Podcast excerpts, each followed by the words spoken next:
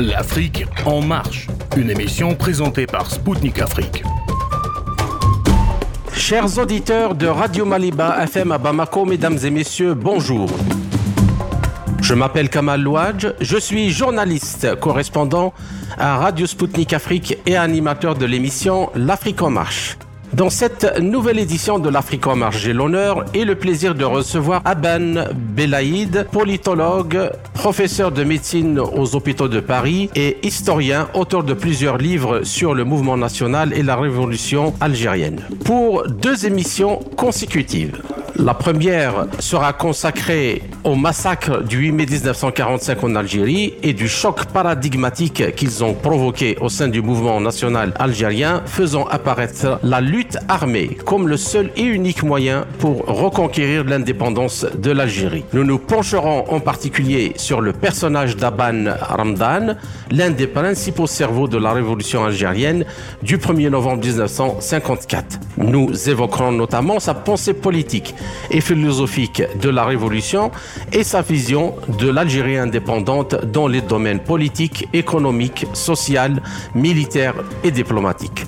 Dans la seconde émission, nous aborderons l'histoire de la Seconde Guerre mondiale et le rôle joué par l'Union soviétique dans la guerre contre l'Allemagne nazie à l'occasion de la journée de la victoire du 9 mai 1945. A tout de suite sur les ondes de Maliba FM à Bamako.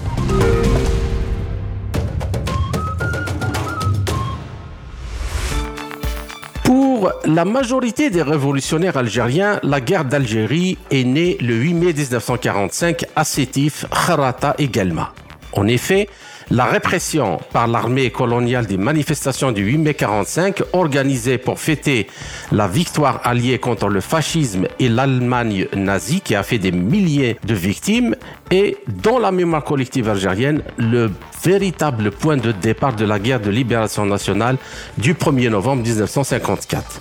Cette date est un traumatisme profond aggravé dans la mémoire collective algérienne par l'humiliation des cérémonies de l'Amen le 22 mai 1945 sur la place de Souk Lethnine près de Béjaïa où les Algériens sont obligés de demander pardon aux autorités coloniales pour ce qui s'est passé le 8 mai 45. Alors, la restitution de la vérité sur cet événement, qui a fait au moins 15 000 morts selon les dernières estimations, est plus que jamais nécessaire à plusieurs titres. En effet, le 1er novembre 1954 est d'abord la résultante, certes lointaine, d'une longue résistance acharnée depuis 1830, date du profond traumatisme de l'invasion coloniale, de sa violence cruelle, de sa conquête et de sa dévastation méthodique, devenue silencieuse, puis le recours ultime et légitime d'une revendication pacifique demeurée longtemps sans réponse, puis sans espoir.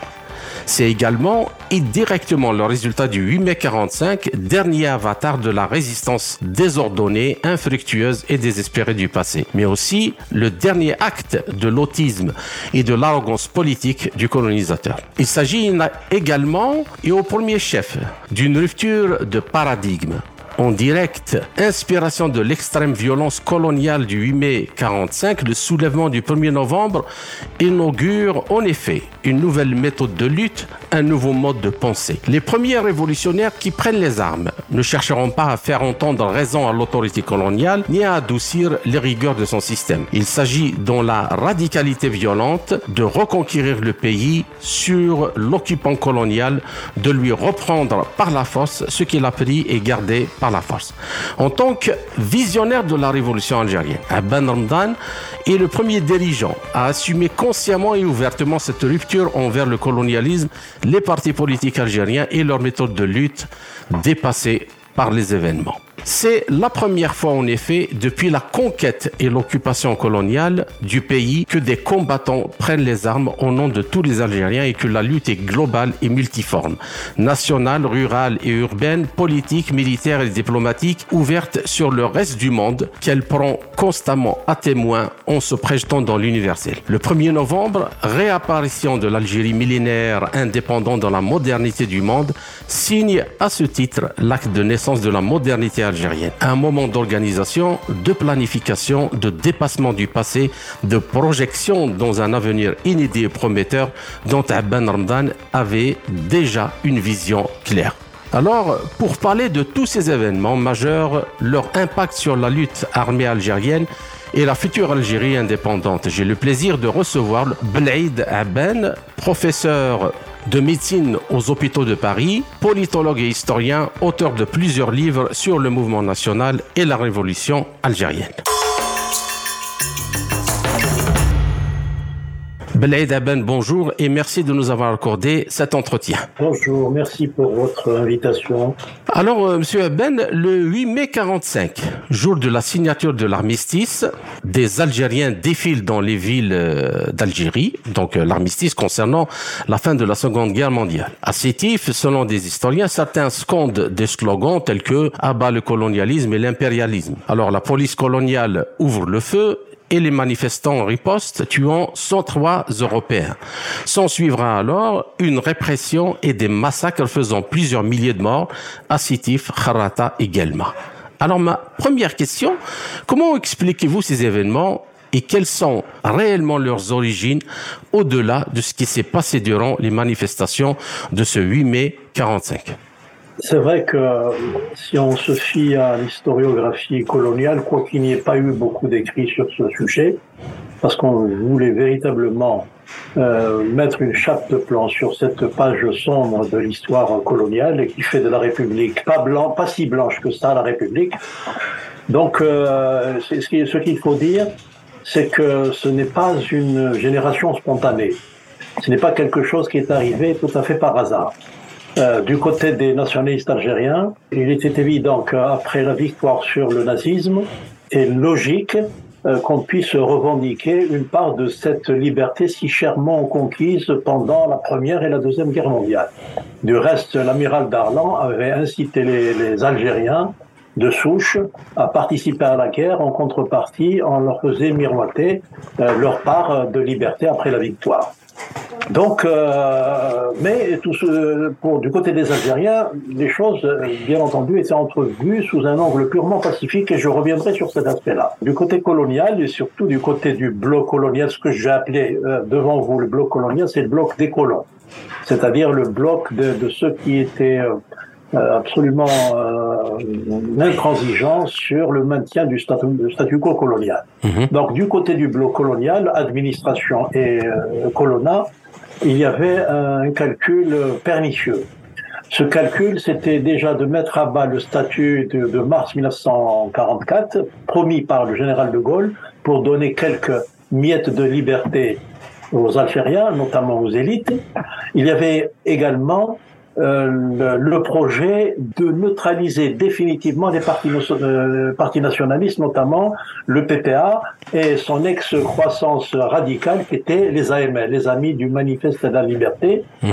euh, qui, qui, est né en, euh, avec le avec Farhad Abbas, mais qui a été repris par les nationalistes radicaux du, du PPA. Donc euh, pour le colonna, il s'agissait de, de lutter contre toute tentative de réforme qui pouvait alléger euh, quelque, euh, quelque peu le fardeau des Algériens et également de neutraliser toute velléité politique, notamment celle portée par le PPA et les AML. Et il y a eu des tractations dans les milieux coloniaux pour euh, organiser des provocations. Ça a été écrit, y compris par l'historienne euh, Anirei Goldzeger.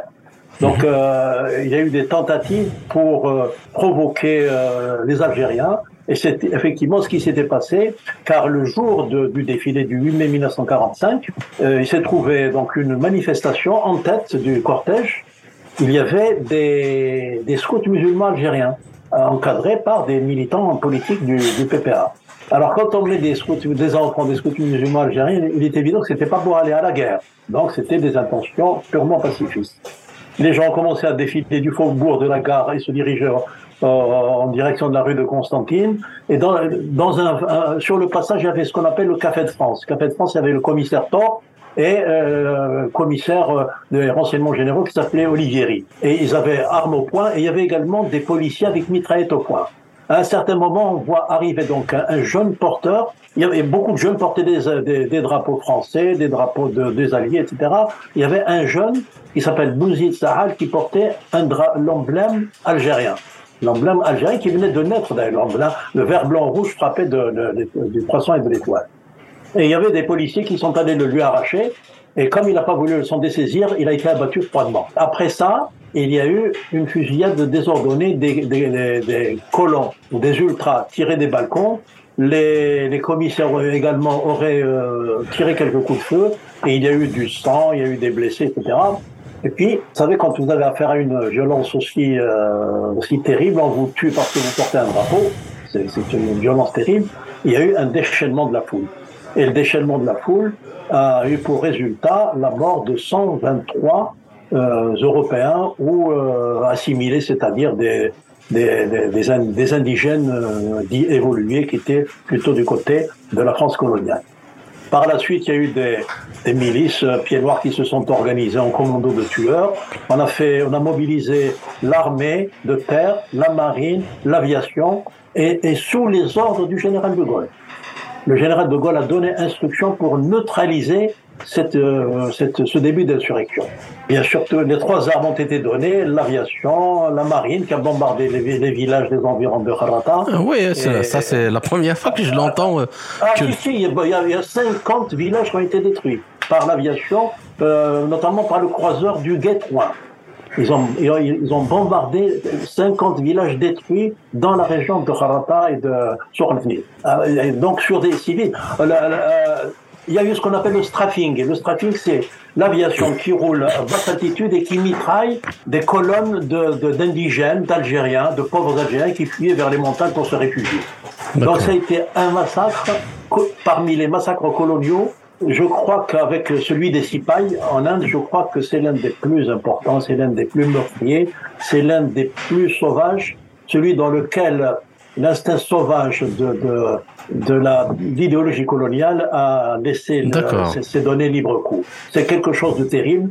Le, les témoins dont, euh, dont les personnes que j'ai moi-même rencontrées ou les témoignages de Kadeb Yassine disaient qu'on voyait des morts partout il y avait des morts partout, dans les rues, dans les ravins. C'est quelque chose d'effroyable. D'accord. Euh, je ne sais pas si j'ai répondu à la question. Et donc, euh, le sens profond du côté algérien, c'est la revendication des droits à la liberté, tels qu'ils ont été promis, et du côté du colonna, c'est il est, presque avéré, il est beaucoup de témoignages qu'il s'agit d'une tentative de provocation pour euh, mettre à bas définitivement le sentiment national algérien. Et permettez-moi de rebondir par rapport à ce que vous venez de dire parce que c'est très important. Euh, après la mobilisation forcée par l'armée française, de 140 000 Algériens durant la Première Guerre mondiale et pas moins de 120 000 autres en Algériens aussi ont également participé à la Seconde Guerre mondiale pour libérer l'Europe, dont la France qui avait instauré officiellement la collaboration avec le régime nazi sous Pétain et Vichy.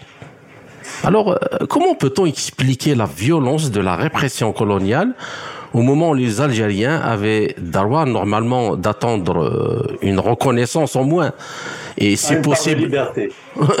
un brin de liberté ou un brin d'espoir de la part de la France pour leur participation déjà à leur guerre, dont, euh, dans laquelle ils n'avaient strictement rien à voir. Ce sont évidemment euh, euh, c'est une participation à leur corps défendant.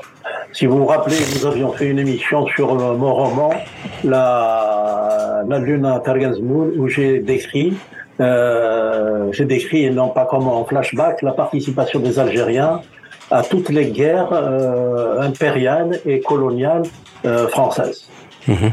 Euh, y compris la guerre de Crimée, y compris le Mexique. Et bien entendu, vous venez de rappeler que les Algériens ont participé de manière déterminante d'ailleurs à la Première Guerre mondiale, à Verdun, au Chemin des Dames, et également à Monte Cassino, dans les Ardennes, etc. Et donc ils ont payé le prix très cher. Et ils ont bien entendu été mobilisés à leur corps défendant. Ceux qui pensent qu'ils sont allés défendre une patrie qui n'était pas la leur, euh, à mon avis, sont soit de mauvaise foi, soit ne connaissent pas l'histoire euh, du pays. Et ils ont été obligés de se, de, se plier aux injonctions de, l'administration militaire euh, française. Et évidemment, euh, ces gens-là, ils sont allés combattre, ils, se sont, ils ont combattu très courageusement. Et il semble aussi qu'on leur ait fait miroiter quelques droits civiques, c'est-à-dire qu'ils deviennent des citoyens à part entière, non pas des invités, des invités de second ordre dans leur propre pays, tout ceci explique pourquoi euh, beaucoup d'Algériens euh, sont allés se battre et ça explique également la très grande désillusion à leur retour de ces guerres, euh, des guerres bien sûr coloniales et également surtout les guerres impériales 14-18 et 39-45. La plupart de ceux qui sont allés combattre, ce sont des jeunes de la génération des, des des, des Ben Boulaye, des Ben Bla, etc et les crimes Et ces gens-là, quand ils sont arrivés, euh, au lieu d'être euh, au lieu d'être accueillis avec euh, avec choix, ils, ont été confrontés à un deuil un deuil national algérien, un deuil qui ne disait pas son nom, un deuil dans le silence et la douleur. Mhm. André Prenon, qui connaît très bien la démographie algérienne et l'histoire, la géographie démographique algérienne, a été à, dans le Constantinois euh, dans Constantinois et la Kabylie de, l'Est, quelques jours, quelques mois après le, après le massacre. Il a décrit une situation absolument apocalyptique dans l'esprit des gens. Il n'y avait pas une seule famille qui n'était pas euh, endeuillée. Et, pire, et pire, c'est que ces familles-là ne parlaient pas de leur mort de peur d'être euh, prise pour cible, d'être sanctionnée, d'être étiquetée euh, anti, euh, anti-française et euh, radicale euh, révolutionnaire. C'est quelque chose d'épouvantable. Alors là, je reviens à la question, à l'essence de la question, pourquoi cette, je reformulerai si vous me permettez la question, mhm. pourquoi cette sauvagerie? Mhm. Pourquoi cette sauvagerie? D'abord parce que dans l'esprit euh, des colons et des pieds noirs, en général, on va dire des Français d'Algérie, ce qu'il était convenu d'appeler des, Européens ou des Français d'Algérie, il y avait ce qu'on appelle les peurs, les peurs archaïques. La peur de la révolte, de ce qu'ils appelaient les indigènes. On leur a toujours fait croire que euh, l'indigène était là et qu'il n'abdiquerait jamais et qu'il ne, ne, renoncerait jamais à la récupération de sa patrie, de son territoire, quitte à provoquer des bains de sang. Et il y a eu effectivement des bains de sang après ceux qui ont été provoqués par euh, la colonisation. La deuxième chose, c'est que la colonisation et le colonat, de manière générale, même l'administration métropolitaine, ne pouvait pas s'imaginer que l'indigène puisse se mettre debout, puisse redevenir un homme libre au sens fanonien du terme, mhm. et dire moi je veux avoir des droits. On leur a dénié constamment le droit d'avoir des droits. Et lorsque les Algériens se lèvent pour réclamer des droits, c'est comme un animal qui, qui veut avoir des droits. Mais moi, moi, ce qui me choque euh, dans cet aspect-là, euh, Monsieur Aben, c'est que ces Algériens, euh, quand même, ont donné leur vie pour que la France se libère du nazisme, alors que des millions de Français étaient collabos du nazisme dans cette période. ça, moi, il y a une image, il y a une image que quand même c'est catastrophique. C'est comme quelqu'un, je, je, pense, je sais pas si vous êtes d'accord avec moi, qu'il faudrait même poser la question à un psychanalyste. Ce serait intéressant de, de poser la question à un psychanalyste. C'est-à-dire que celui qui n'a pas fait son devoir euh, au moment où il fallait le faire, donc il, comme il, il fait une, une espèce de rattrapage. C'est plus facile de tuer des indigènes. Voilà, et, aussi de, de, raser la tête des femmes euh, en France, en métropolitaine. Ils se sont vengés sur les femmes alors qu'ils n'ont pas fait la guerre justement pour libérer le pays. En 45, ils se sont vengés sur les femmes en leur rasant la tête ou en les humiliant dans la rue. Est-ce qu'il n'y a pas cette complexe d'avoir euh, d'avoir n'a pas été à la hauteur des exigences de l'histoire à un moment donné Non, pas du tout. C'est les, en tout cas, on, peut parler du colonna, on peut parler de, mhm. du milieu, milieu pied, pied, noir en général et du colonna. ils n'ont pas, ils n'ont pas beaucoup participé à la. Ah oui, justement, j'y arrive là. Le, mhm. colonna était pétainiste à 99%. Ils ont même, ils ont même qualifié De Gaulle de traître à la patrie. De Gaulle était un traître à la, patrie. À la patrie. Euh, je décris dans mon livre une situation qu'ont vécu beaucoup de jeunes Algériens. Ils sont allés à la guerre en leur disant vous allez défendre la patrie. Et c'est pour lutter contre l'Angleterre et l'Amérique qui venaient soi-disant libérer la France. Au bout d'un certain temps, comme la mouvance gaulliste était en train de monter, la mouvance gaulliste leur dit non, vous ne luttez pas contre les Américains qui sont nous libérer, luttez contre l'armée allemande et les pétainistes. Donc ça aussi, on peut l'appeler une drôle de guerre, puisque euh, je crois qu'on va évoquer un bel concept de drôle de guerre. Les Algériens sont allés pour lutter contre un ennemi, on leur a dit non, c'est pas celui-là, retournez votre fusil. Et euh, Mohamed Mchati, qui était un membre de, de, des 22, m'avait raconté ça. C'était très, très cocasse. Les pétainistes, les, les, les, le milieu pied noir était en très grande partie pétainistes, anti-gaullistes, et taxant même De Gaulle de traître à la patrie. Et ça, ce sont des vérités historiques, les écrits sont encore là. D'accord. Pour reprendre un peu ce, que, ce, qui, ce qui vous interloque, parce qu'effectivement, ça interloque cette histoire. On est tout à fait d'accord. Bon, alors la troisième question, euh, comment le bain de sang euh, du 8 mai 45 a-t-il provoqué le choc salvateur dans lequel euh, les révolutionnaires, dont vous avez cité beaucoup, qui ont participé à la Seconde Guerre mondiale et qui ont déclenché la guerre du 1er novembre 54, ont puisé l'énergie et la résolution de vaincre ou mourir, prêt à tous les sacrifices et à tous les excès dans une rupture totale avec les anciennes méthodes des partis politiques ayant formé l'ossature du mouvement national algérien. Oui, euh, ça c'est, une, logique parfaite. Les, les Algériens, euh, pendant tout le 19e siècle colonial, euh, ont lutté avec des armes pour chasser l'occupant colonial. Et ils ont été à chaque fois des, des faits, tout simplement parce qu'il n'y a jamais eu d'unité nationale dans la lutte. Au début du XXe siècle, c'est-à-dire à, peu près vers les années 20, les, les, Algériens, défaits complètement écrasés, spoliés de leur terre, de leur, de leur culture, de leur identité, ils se sont dit il ne reste plus qu'à utiliser le contexte, euh, contexte colonial, les valeurs républicaines, pour essayer de gagner quelques miettes de droit. Et c'est comme ça que sont nés des partis politiques tels que les jeunes algériens, tels qu'ensuite après l'étoilement africain, et puis après le, euh, les, sous les le parti communiste, l'UDMA, etc. Donc des partis politiques sont nés pour demander pacifiquement, politiquement, des droits. Et à chaque fois, bien, sûr, notamment le, après le projet Bloom-Violet de 37, qui a été refusé, des miettes, des toutes petites miettes pour les Alliés, a été refusé par colonna. Donc euh, les Algériens étaient, déçus à chaque fois. Et puis il y a eu ce, catalyseur qui est le 8 mai 1945, euh, qui leur a presque apporté de, l'eau à leur moulin. C'est-à-dire ces mhm. jeunes-là, ils se sont dit, on, ne croit pas qu'ils vont sortir par la voie pacifique et politique. Et donc le 8 mai 1945 arrive et euh, ils ont compris une chose avec des phrases très très simples. Moi, j'ai un chapitre de mon livre que j'ai intitulé Des armes nous voulons. Nous ne voulons plus de politique. Et d'ailleurs, la politique a été tournée en dérision. On l'appelait le politique. Le politique pour la tourner en dérision. Nous ne voulons plus faire de politique. Des armes, nous voulons. La France coloniale est rentrée dans notre patrie par la force. Elle doit ressortir par la force. Et puisque vous avez évoqué un bain tout à l'heure, dans, dans, notre famille, il, il, circulait très fréquemment cette fameuse phrase, son père qui lui dit, avec quoi tu veux faire sortir la France avec des bâtons et des pierres?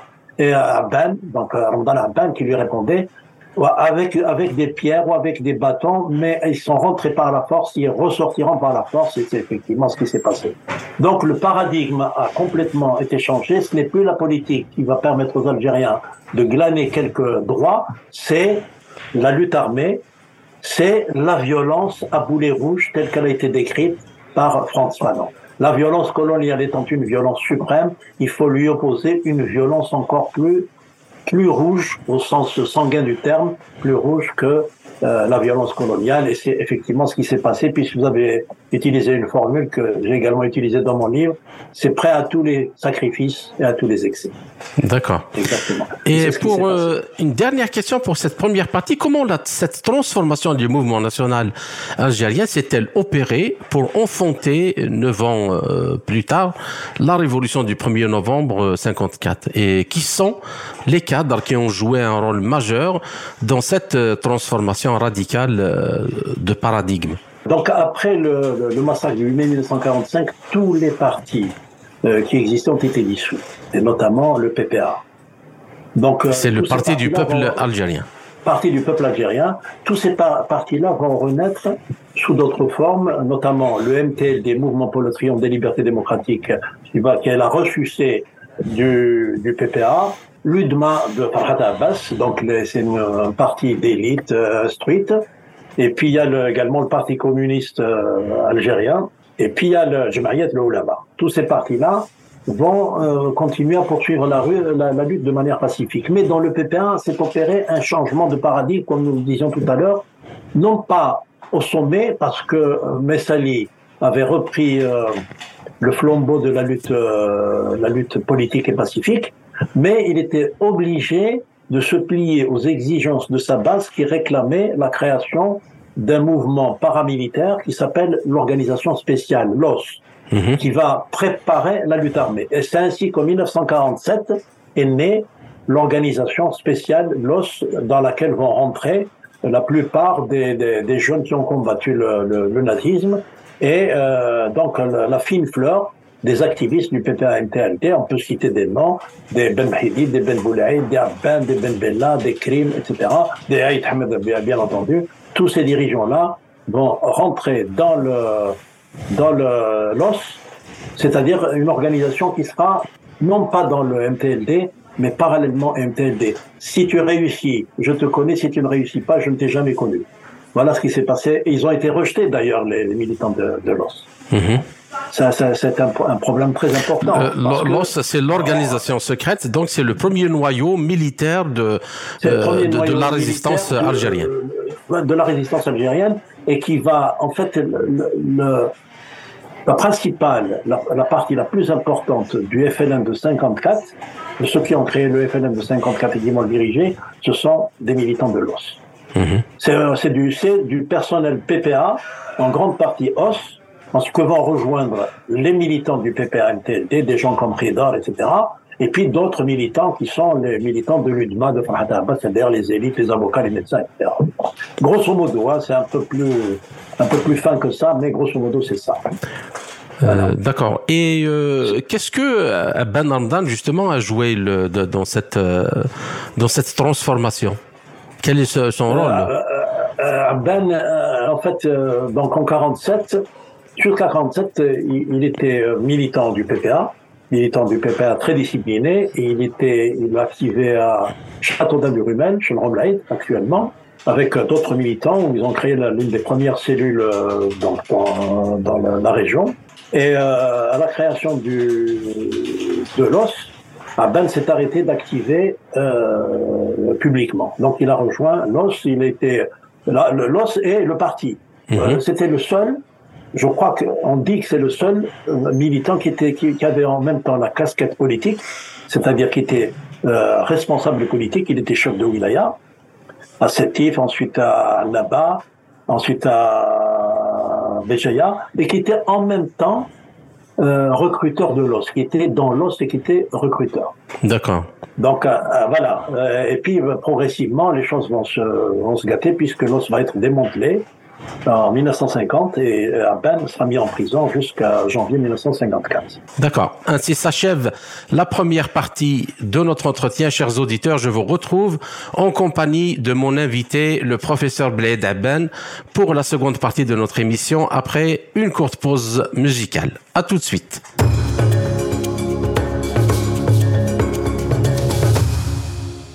Chers auditeurs, vous êtes toujours à l'écoute de Radio Maliba FM à Bamako. Je suis Kamal Louadj, animateur de l'émission L'Afrique en marche de Radio Sputnik Afrique. Je rappelle que mon invité est aujourd'hui le professeur Belaïd Aben, professeur de médecine aux hôpitaux de Paris, politologue et historien, auteur de plusieurs livres sur le mouvement national et la révolution algérienne. Professeur Bled Aben, je vous salue à nouveau et merci pour votre patience pour cette seconde partie de notre entretien. Alors, euh, pour avant de passer au vif du sujet justement sur euh, ce, cette seconde partie, je voulais quand même, euh, par rapport à tout ce que vous avez développé, vous poser la question est-ce que les chiffres qui sont avancés par rapport au nombre de victimes sont vrais ou y a il y a plus ou moins ou je ne sais pas. Ça, ça dépend des chiffres que vous connaissez. Mmh. Vous avez quel chiffre? Vous avez entendu quel chiffre? Moi, j'ai entendu 15 000. 15 000. Alors, euh, euh, ce qu'on peut dire, euh, il est évident que le tueur, lui, va essayer de minimiser le nombre de ses victimes. Absolument. Normal. Pour minimiser son forfait. Donc, les autorités coloniales avaient avancé un chiffre de 2 000, 5 000, 6 000. Euh, le problème, c'est que personne ne les a crus. Pourquoi? Parce que le, seul rapport, euh, les deux seuls rapports crédibles, c'est le rapport du commissaire Berger et le rapport du, du général Tuber. Tuber, euh, qui, quand les autorités coloniales, les autorités métropolitaines ont pris connaissance de ces deux rapports-là, ils ont arrêté les commissions d'enquête. Sur l'ordre du général de Gaulle lui-même. Donc arrêter toute enquête, c'est terminé. On n'en parle plus. Voilà. Alors, euh, moi, je, vais vous avancer, avancer deux arguments. D'accord. Le premier argument, c'est euh, la représentation américaine. Euh, à Alger, les Américains étaient très présents en Algérie à cette époque-là, représentés par le, je sais plus comment on appelle, le consul Robert Murphy.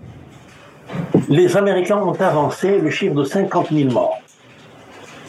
50 000 morts. D'habitude, on croit les Américains, parce qu'il faut les croire cette fois-ci, ils ont avancé, en tout cas, pardon, le chiffre de 50 000 morts. Euh, les, géographes euh, nous chient et prenant, vous voyez, donc c'est des faits qui ont été enquêtés dans le Constantinois, ils ont avancé le chiffre entre 20 et 25 000 morts. Les autorités algériennes, euh, dès l'indépendance, ont retenu le chiffre de 45 000 morts. Alors, euh, ma conviction à moi est que bien sûr le chiffre des autorités coloniales est euh, très largement sous-estimé. Du reste, Annie Ray Goldzeger, qui a consulté les rapports euh, de, général, le rapport de général Pubert, elle a, dit ceci, elle a dit c'est le document le plus horrible, le plus sinistre que j'ai eu à consulter au cours de ma carrière, et quand elle a dit ça, elle était, elle était déjà en fin de carrière. C'est-à-dire qu'il y a eu des dizaines de milliers de morts.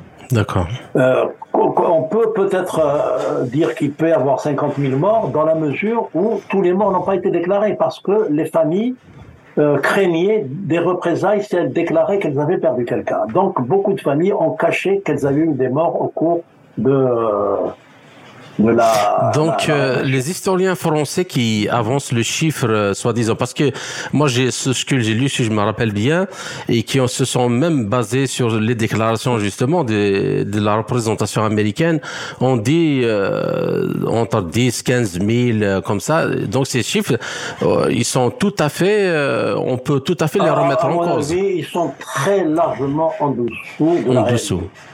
En dessous de la réalité. Euh, ce qu'il faut savoir, c'est qu'on a massacré partout.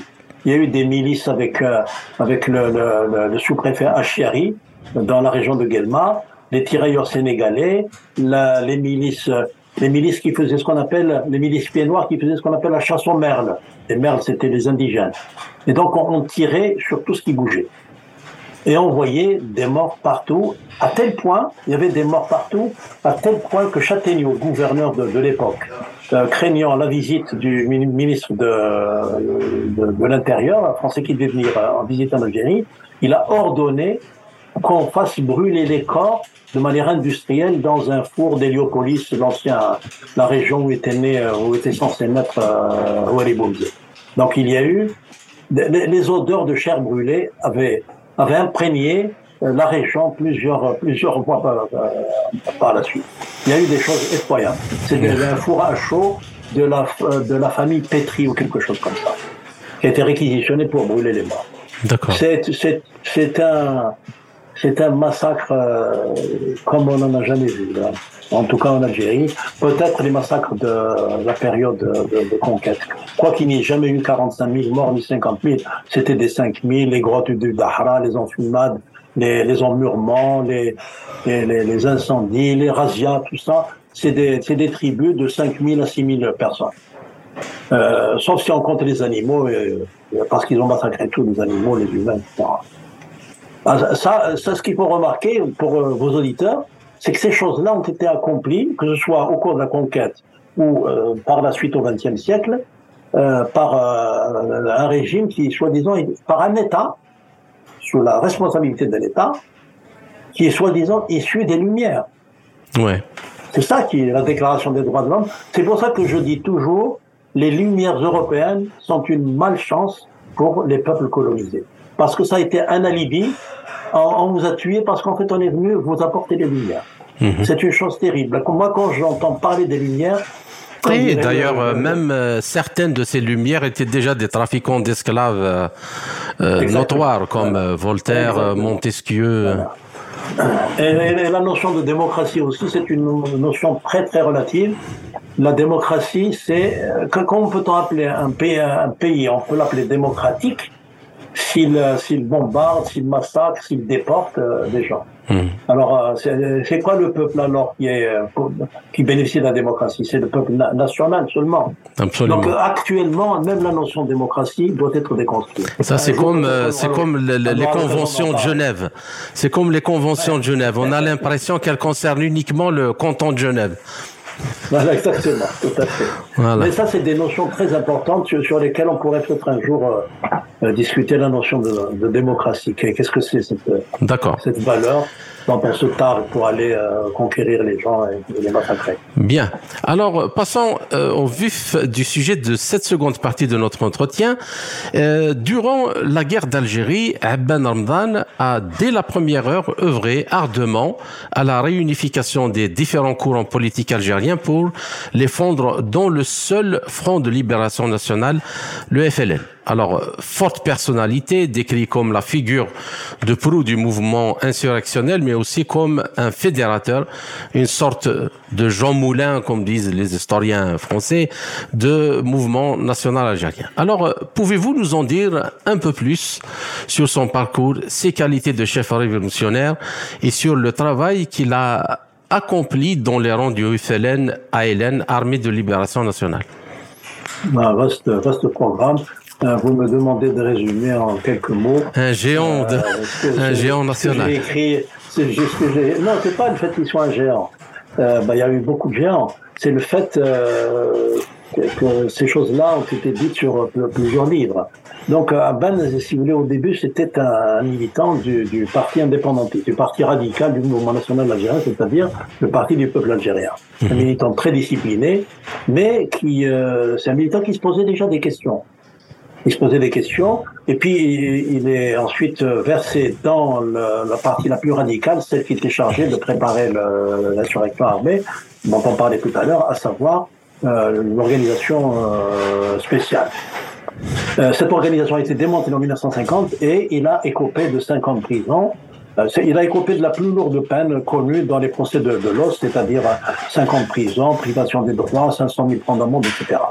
Enfin, bref, donc il, il, a été euh, mis en prison en Algérie d'abord. Il a été, par mesure disciplinaire, il a été euh, euh déporté vers euh, les prisons des Baumettes euh, côté de, dans le midi de la France, et puis vers une prison de haute sécurité à Ensisheim, en Alsace, mhm. entre, entre, Strasbourg et Mulhouse.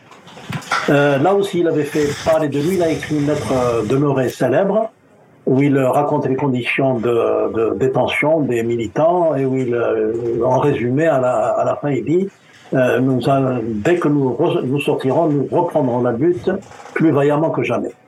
Cette lettre-là a été sortie de prison, elle, elle, a même été publiée par des organes, de presse euh, français de, l'époque. Donc ensuite, à cause de ça, il est ensuite transféré à la prison d'Albi dans le Tarn, et c'est là qu'il a véritablement peaufiné sa culture politique. Il avait déjà une base, une base parce qu'il a milité dans le PPA, et puis il avait une base intellectuelle, puisque c'est quand même quelqu'un qui a, c'était l'un des rares qui est arrivé en terminale, qui a eu son bac euh, maternel, etc. Et donc il y avait déjà des notions. Mhm. En plus, il y a le contexte familial. C'est quoi le contexte familial? C'est que mes grands-parents ont voyagé à travers le monde, ils ont très tôt rapporté des idées de liberté, de démocratie, de, de droit de l'homme, etc., dont il s'est très tôt imprégné. Et c'est comme ça donc que, après sa sortie de prison, il a été transféré en Algérie. la guerre, euh, la guerre, de, libération nationale. Moi, je préfère l'appeler la guerre de libération nationale. On peut, on peut le dire, on peut dire pourquoi. Donc, euh, en 1er novembre 1954, la guerre de libération nationale s'est déclarée, alors qu'il était en prison, et il n'a été relâché qu'en en janvier 1954. Euh, en janvier 1955, pardon. C'est-à-dire quatre mois après. Quatre mois après, il rejoint, euh, au bout de quelques semaines, il rejoint dans la clandestinité le FLN, dont il prend la direction au niveau d'Alger. Et c'est là qu'il a commencé un travail d'unification des rangs de euh, la résistance algérienne. C'est-à-dire, il a rassemblé tous les partis politiques dans le creuset du, du FLN, et il a également pensé à la doctrine euh, politique du FLN, donc qui va mettre en œuvre à travers la plateforme du Congrès national qui se déroulera en août 1956. Et c'est là qu'on trouve l'essentiel de la vision politique d'Ardan, c'est-à-dire dans cette plateforme de la Soubam, à savoir, objectif euh, primordial, c'est la libération nationale, libérer la, nation algérienne captive de l'emprise de la minorité coloniale et de l'indépendance, c'est-à-dire euh, libérer l'Algérie de la tutelle métropolitaine. Donc, libération nationale et indépendance. Et c'est ça le gros objectif avec la, la doctrine Arban, avec cette, euh, et qui demeure jusqu'à maintenant, c'est-à-dire l'indépendance nationale, l'indépendance algérienne de toutes les tendances euh, géopolitiques mondiales. Euh, c'est le fameux slogan de la plateforme de la. Euh, la, la, révolution algérienne n'était inféodée ni à Washington, ni à Moscou, ni au Caire, mhm. ni, à, ni à Londres. Et ça, ce paradigme-là est demeuré intact jusqu'à nos jours. la, politique algérienne reste euh, très fidèle, très vertueuse sur ce plan, fidèle au paradigme soumalien de l'indépendance totale de la, la révolution de l'Algérie de manière générale. Et bien sûr, une intégrité, une, indépendance euh, territoriale totale. Totale, une indépendance nationale totale, territoriale, militaire, diplomatique, etc. Il ne voulait pas d'une indépendance probatoire, c'est-à-dire avec euh, sacrifice de la diplomatie ou de la défense nationale ou d'une partie du mhm. territoire. Et c'est que sur cette base-là qu'on négocie les, les, délégués d'Evian, d'ailleurs. D'accord. Les, délégués euh, algériens à Evian.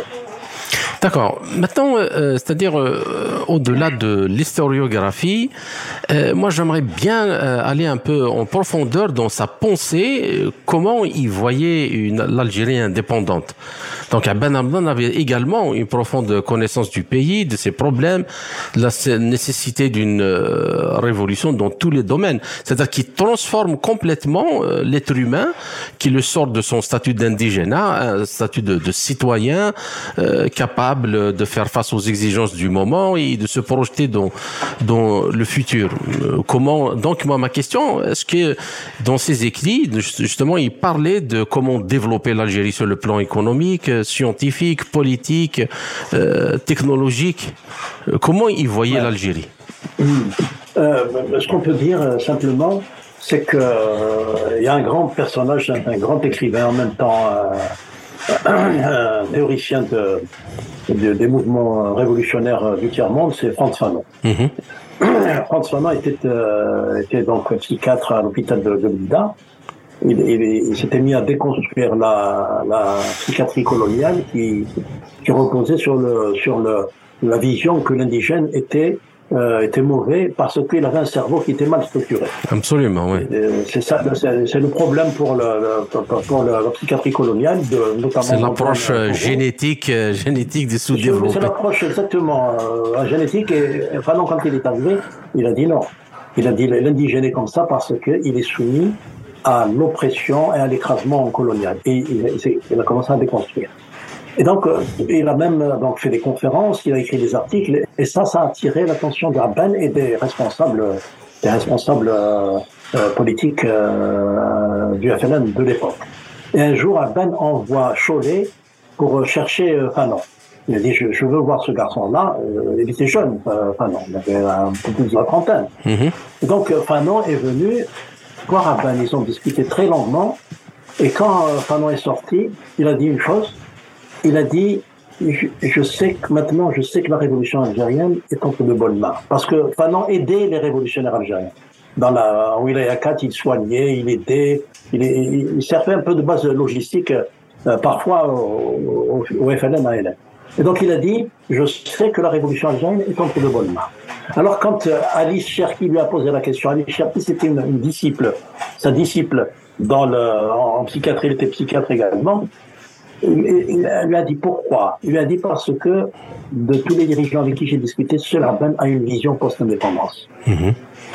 Alors, alors, tout ce qu'on peut dire, c'est que avait une vision moderne de l'homme algérien, vision moderne, c'est-à-dire, je peux même dire à l'extrême, une vision laïque de l'avenir algérien, même s'il était très tolérant et même pratiquant à un certain moment de son existence, il a été même pratiquant, ça j'ai un souvenir où je l'ai vu en train de prier, mm c'était, c'est comment m'a confirmé par la suite, c'était une prière politique, parce que l'Algérien n'avait d'autre nationalité que euh, la nationalité musulmane de l'époque.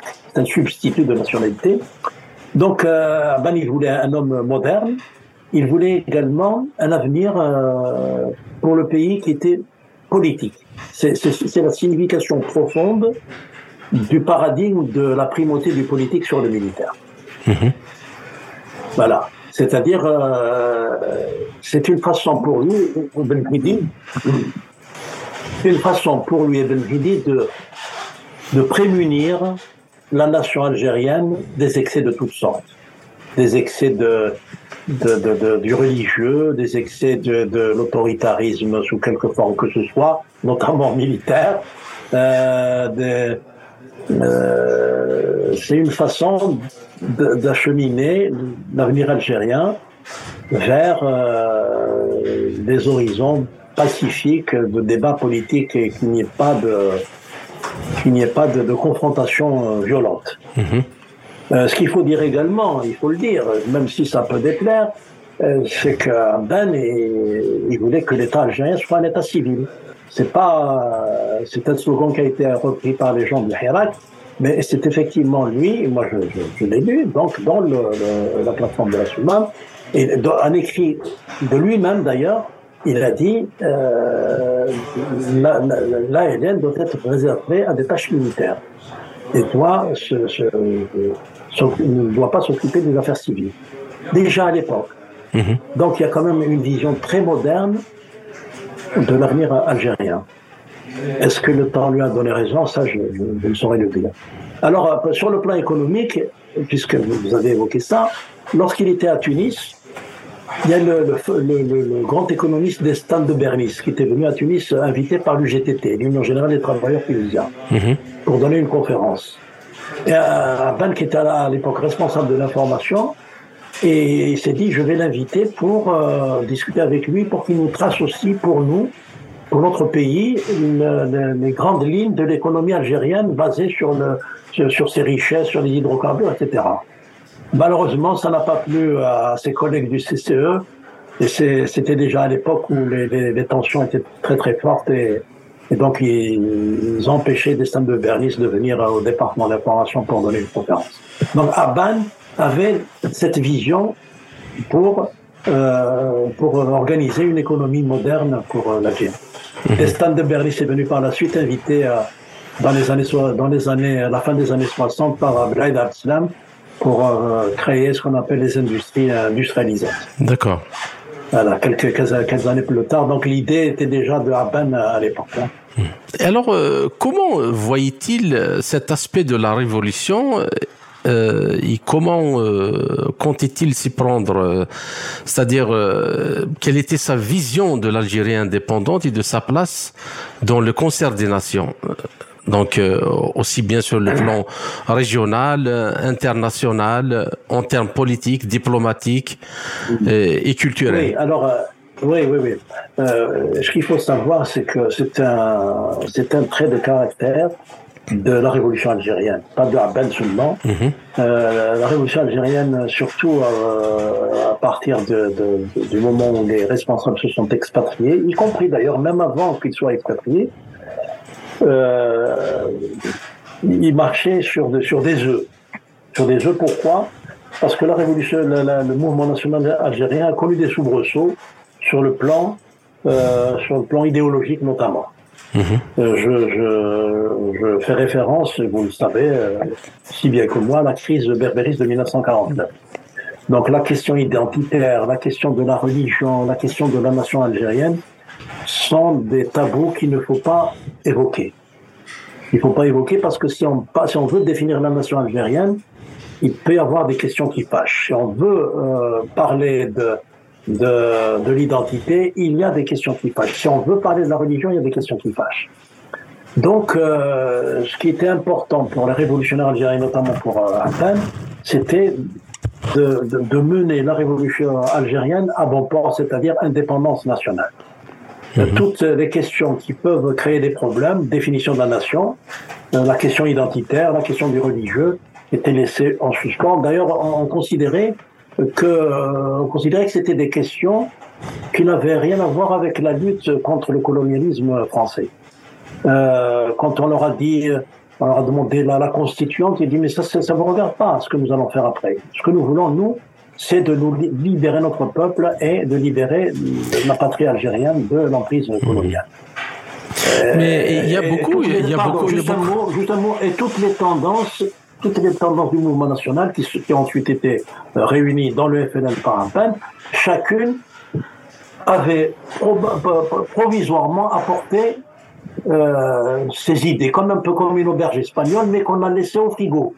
À l'indépendance, on va les ressortir. Si bien que le, le, Jumayat ulama à l'indépendance, ils ont ressorti euh, la nation algérienne euh, musulmane et uniquement arabe et musulmane, le, les communistes aussi avec leurs idées, le PPA, l'UDMA, et donc les tensions sont revenues par la suite. C'est pour ça qu'il fallait pas les poser pendant la Révolution. Si on les avait posées pendant la Révolution, il y aurait eu des, probablement des. Hmm.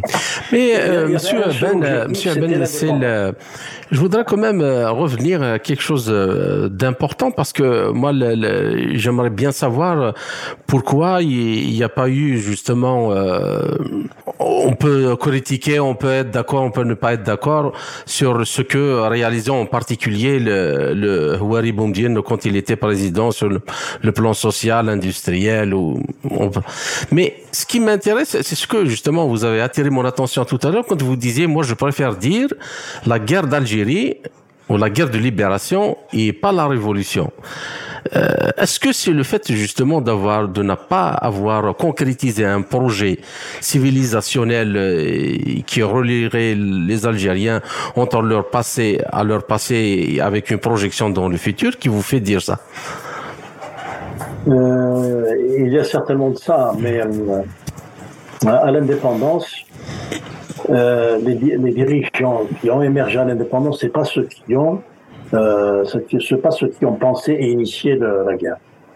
Euh, l'indépendance, c'est l'armée des frontières qui est arrivée mhm. avec de jeunes, euh, de jeunes euh, combattants.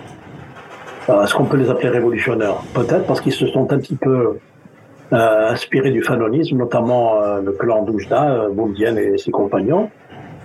Euh, quand, le pays est devenu indépendant, il voulait surtout euh, créer une Algérie comme une sorte de contre-copie, une sorte de contre-copie de la, nation française, de l'État français auquel ils étaient habitués, c'est-à-dire un État jacobin, un État unitaire, une seule langue, un seul, seul peuple, un président, etc. C'est ce qu'on appelle le, le monopolisme, le monolithisme politique, idéologique, je dirais même économique, puisque euh, après l'indépendance, il y a eu euh, un étatisme sur le plan économique. Donc ils ont, ils ont pensé que l'essentiel c'était d'apporter le pain, l'éducation, les vaccins à la population, tout le reste, ça ne regardait pas. Donc euh, on a fait, on a fait bénéficier au, peuple algérien dans toutes ses couches sociales un peu de progrès social. C'est vrai qu'on peut le dire, il y a eu du progrès social puisque les enfants étaient vaccinés, les écoles étaient ouvertes, il y a eu un peu de progrès économique parce que le pays était, pauvre, mais le, le, peuple algérien était totalement marginalisé sur le plan politique. Il n'avait, pas son mot à dire au, au point où on l'empêchait même de sortir. Il fallait une autorisation de sortie pour euh, quitter le territoire national. Donc ça, ça provient du fait que euh, la France coloniale a, laminé le, le, les Algériens a, laminé le peuple algérien tel qu'il existait. Et les, dirigeants de, la post-indépendance, ils n'ont perçu qu'une seule chose, c'est ce qu'on appelle le destin collectif. Nous allons tous avancer ensemble dans un même bateau. S'il coule, on coule tous. Si on est sauvé, on, est tous sauvés. Et, bien sûr, euh, les chefs resteront les chefs, inamovibles. Mhm. Inamovibles. C'est-à-dire un seul candidat à la présidentielle, quiconque. bien sûr, pour faire admettre tout ça, il fallait l'argent du pétrole, donc pour euh, essayer de un petit peu calmer les choses. Deuxièmement, un bras armé, des appareils répressifs d'État. Et c'est ce qui s'est passé depuis 1962. Voilà. Mhm. Euh, tant qu'il y avait du, du, pétrole, des revenus pétroliers, il fallait, une force, euh, il fallait la force des revenus pétroliers et l'appareil militaire répressif. L'appareil répressif d'État, police, services secrets, services euh, sécurité, etc. Alors, euh, une dernière question, euh, Monsieur Ben. Alors, quand on juge globalement, on a bien fait de nous libérer, de, et ont, ont bien fait de se libérer du joug colonial ou ils ont raté le coach? Ils auraient dû ah, suivre suivre la, lutte politique pour plus de droits, une intégration meilleure. Non, non, non. Ouais, ouais. Euh, ça n'aurait pas abouti. Ça n'aurait pas abouti. Euh, on, serait devenu euh, un pays comme, euh, comme le Togo, des, les, pays africains avec une indépendance probatoire, les richesses qui partent en métropole, avec peut-être on, on aurait fait partie de la zone CFA, des colonies françaises. on, on, en a fait partie, l'Algérie a fait partie, mais, avant de sortir, avant de sortir de la zone CFA. Oui, oui, mais euh, voilà, donc euh, non, c'est pas. Euh, moi, je ne reviendrai jamais sur ça. Moi, personnellement, mhm. la, lutte du, peuple algérien est, parfaitement légitime. La lutte menée par le FLN est parfaitement légitime. Mhm. C'est-à-dire que, pour dire en, des mots très simples, on a bien fait de se libérer du colonialisme. Alors maintenant, est-ce que cette lutte-là a porté tous ses fruits? C'est un autre problème. Mais on peut dire que euh, globalement, sur le plan économique, euh, pendant les premières décennies, euh, la lutte a porté ses fruits. Il y a eu beaucoup de scolarisation. On a mis fin à des maladies infectieuses. Ça, je suis bien placé pour le savoir en tant que médecin. on a tous bénéficié de bourses d'études. Mhm. on a pu par la suite voyager. On est devenus des citoyens comme tous les citoyens du monde. Et malheureusement, sur le plan politique, nous, avons tous été sous tutelle. Mhm. Sous tutelle, euh, bon, les, quelques dernières décennies ont libéré un peu le, peuple algérien, puis il y a eu de nouveau euh, un retour de, de chape. Et malheureusement, ça continue parce qu'il y a quand même un, regain d'autoritarisme qui, voilà, qui s'inscrit d'ailleurs dans le, dans l'ère du temps aujourd'hui, euh, les régimes sont sous l'effet de la mondialisation, le régime redevient très, euh, très autoritaire. mais ça, on le voit partout, même en France, même en France. Mais, mais, exactement, c'est ça ce que je voulais dire. Mhm.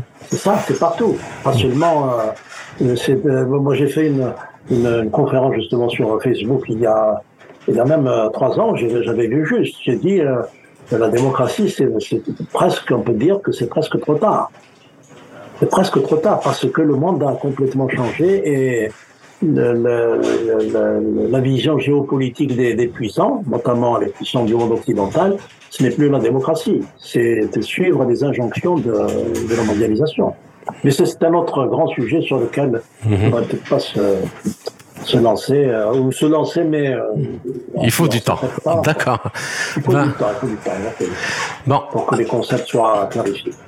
Bien. Alors, euh, chers auditeurs, notre entretien arrive à sa fin. professeur Blade Eben, je vous remercie pour cet entretien riche en informations. J'espère que nous avons réussi à éclairer quelques zones d'ombre de ce sombre épisode de l'histoire coloniale française en Algérie et son impact sur le mouvement insurrectionnel du 1er novembre 1954. Je vais vous retrouver justement euh, pour la seconde émission euh, de consacrée à l'histoire de la Seconde Guerre mondiale sous peu.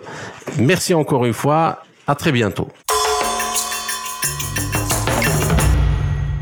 C'était le professeur Belhaïd Abban, politologue et historien, professeur de médecine aux hôpitaux de Paris, auteur de plusieurs livres sur le mouvement national et la révolution algérienne. Ainsi s'achève cette édition de notre émission L'Afrique en marche proposée par Radio Sputnik Afrique en partenariat avec Radio Maliba FM à Bamako. Je suis Kamal Louadj. Merci de nous avoir suivis tout en espérant avoir été à la hauteur de vos attentes, chers amis. Je vous retrouverai très bientôt pour une autre émission. D'ici là, portez-vous bien.